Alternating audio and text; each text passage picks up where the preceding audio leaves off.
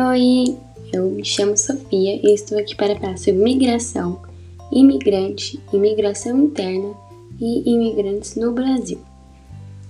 Primeiramente, nós temos a migração. Migração é o deslocamento de indivíduos dentro de um espaço geográfico, de forma temporária ou permanente. Esses fluxos migratórios podem ser desencadeados por vários motivos como econômicos, culturais, religiosos, políticos e naturais. Naturais como as secas, os terremotos, enchentes, etc. Imigrante. Imigrante é aquele que migra, imigra, ou seja, aquele que entra em um país estrangeiro com o objetivo de residir ou trabalhar. O imigrante é visto pela perspectiva do país que o acolhe, que o acolhe, né? É um indivíduo que veio do exterior.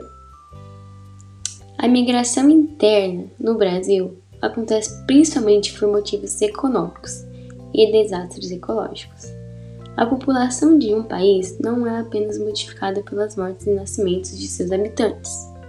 É preciso levar em conta também os que os movimentos de entrada e de saída, ou seja, as migrações que ocorreram em seu território imigrantes no Brasil. Os principais grupos de imigrantes no Brasil são portugueses, italianos, espanhóis, alemães e japoneses, que representam mais de 80% do total. Até o fim do século XX, os portugueses apareceram como grupo dominante, com mais de 30%, o que é natural, dada sua afinidade com a população brasileira.